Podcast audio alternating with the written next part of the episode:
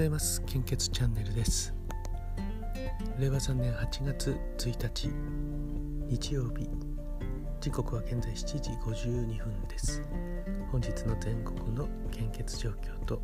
コロナウイルス感染症の状況をお知らせいたします。今日もリビンリビングの隅っこでひそひそしているのではい、えー、まず 400ml の献血の状況。北海道地方は A 型、O 型、AB 型が困っています。B 型は心配です。東北地方は表示変わりましたね。昨日まで全型安心ですと出ていましたけども本日は O 型と B 型が心配です。A 型 AB 型は安心です。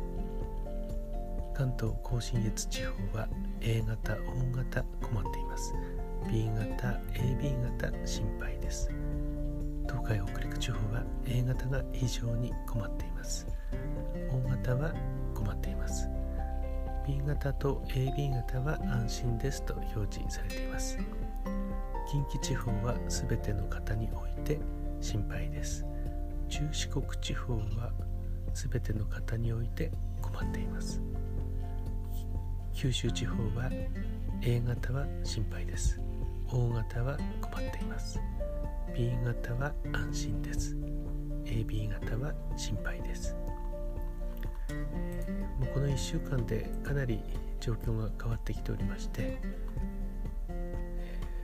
23週間前までは全国的にもうあの安心ですという表示が各地域のブロックセンターにの公式サイトでは多かったんですけども今日を見ますともう安心ですと表示されているのはもう数少なくなってきましたね、えー、非常に困っています。困っていますというのはもう、血液の確保がかなり厳しい状況ですので、えーと、本日お時間があればお近くの献血会場に足を運んでいただけると大変助かります。可能であれば密集を避けるためにも予約をいただけると大変助かりますのでどうぞよろしくお願いいたします。ラブラッド会員になっていただけるとスマホやパソコンなどから簡単に予約ができますのでどうぞよろしくお願いいたします。引き続きコロナウイルス感染症の状況です。データの更新は7月31日23時55分です。新規感染者数は1万2338名。1週間前の同じ日と比べてプラス8763名です。もうこの1万人を超える日が続いてきましたのでかといってあのー、やることは変わりなくて基本的な感染症対策これしかないですのでマスクの着用距離の確保こまめな消毒をどうぞよろしくお願いいたします、えー、ちなみに東北地方だけちょっとお話しすると青森県は22名新規感染者数ですね。青森県22名岩手県21名宮城県65名秋田県7名山形県15名福島県が83名となっておりますね。数の多い東京都は4058名神奈川県は1580名埼玉県1036名。あと1000人を超えているのは大阪府1040名ですね。あと福岡県も502名となっておりますね。沖縄県も多いですよね。沖縄県が439名、えー、と千葉県は792名となっておりますね。本当にあの基本的な感染症対策どうぞ本当によろしくお願いいたします。とアベマニュースっていうのかな。あのー、C, C で C, C で C えー、これアメリカの厚労省みたいな感じのとこなんでしょうかね。あのアベマニュースで新型コロナのあのデルタ株ですね。感染力が水疱瘡に匹敵するというこう報道をしたんですね。水疱瘡ってかなり強いですよね。確かうんとうちの子供の時も子供もなった時も注意してたあ違うな。えーと、親がなっちゃったんでしたっけかね。親がなってそして注意してたんですけどもやっぱり避けられず子供もえあのワクチンあの直接かかっちゃいましたね。あのワクチンをする前だったので、え水ぼうそうって本当にあの強いみたいで感染者コロナの3倍くらい強い感染力みたいですよね、えですからちょっとこれからまた心配な情報なんですけどもあの決められたルールの中で何とかやっていくしかないのでこれも毎回言ってますけども基本的な感染症対策そしてやっぱりあのなるべく外出不要不急の外出は避けた方がいいのかなと思っています。あのちょっと感覚として私の職場とか、まああのまあ、医療系の職場の人はもう外出してないんでしょうけどもこの2週間くらい前までは普通にちょっと昔の感じに戻ったなっていう感覚があったんですね。あの飲食とか普通にもうあの混んでるなとか あの店の前に車もたくさん並んだりちょっとあの戻ってきたのかなと思ってたんですね。まあ、その頃ちょうどアメリカの状況も私ネットで見ててみんなマスクを外して普通に経済活動始まってるよとイギリスでも何万人もの新規感染者数が出たけども、えー、あえてここは普通に戻すっていう判断も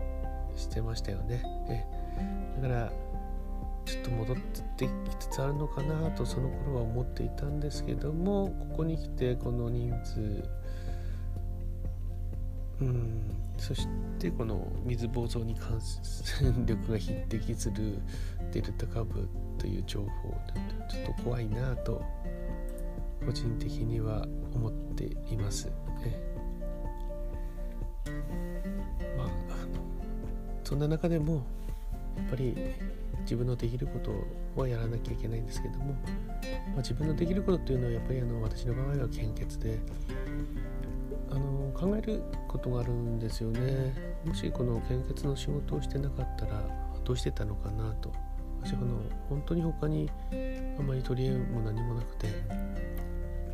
でそんないいことも全然してなくてまあいいことも悪いこともしてないかな。だから本当に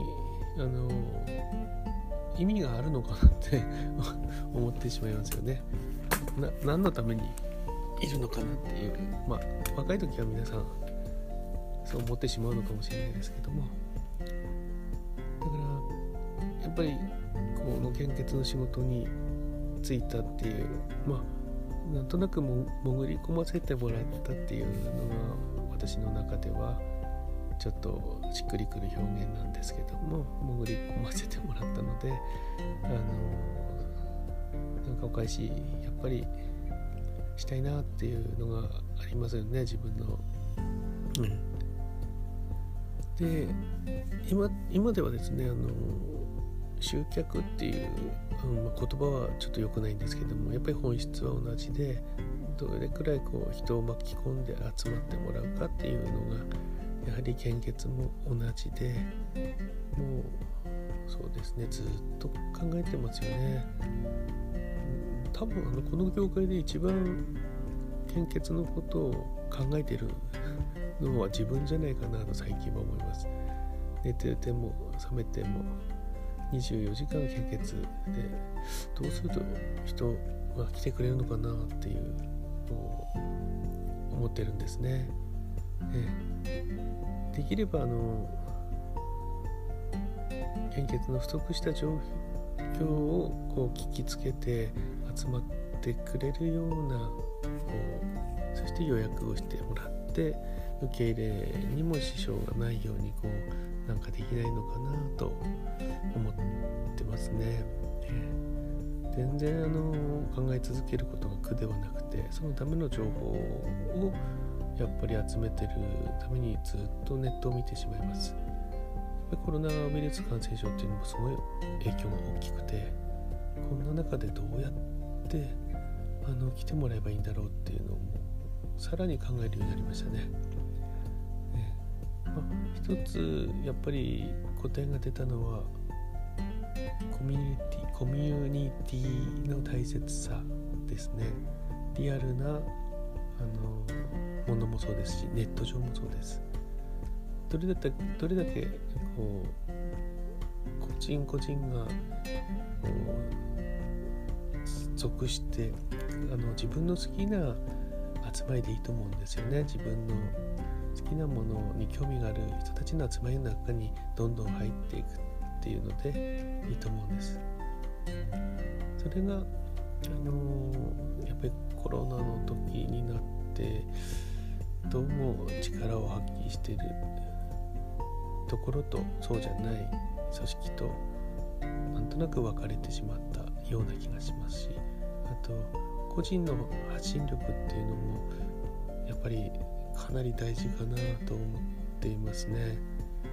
えー、それがそう思ったので昨年からあの個人のアカウントも結構積極的に使い始めましたね。あの公式の Twitter とか Facebook での発言